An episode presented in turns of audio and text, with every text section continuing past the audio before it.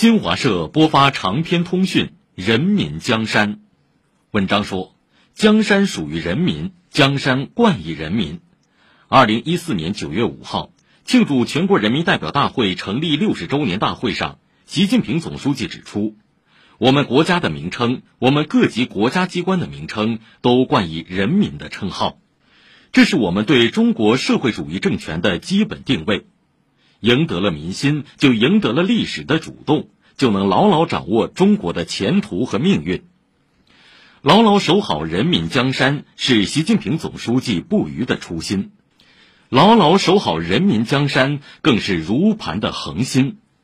二零一二年十一月十五号，刚刚当选中共中央总书记的习近平庄严宣誓：“人民对美好生活的向往，就是我们的奋斗目标。”习近平总书记以政治家的眼光指明，民心是最大的政治。文章指出，习近平总书记以实干家的精神。踏遍祖国的山山水水，驻足凝望的目光中有山川大地，更有万家灯火。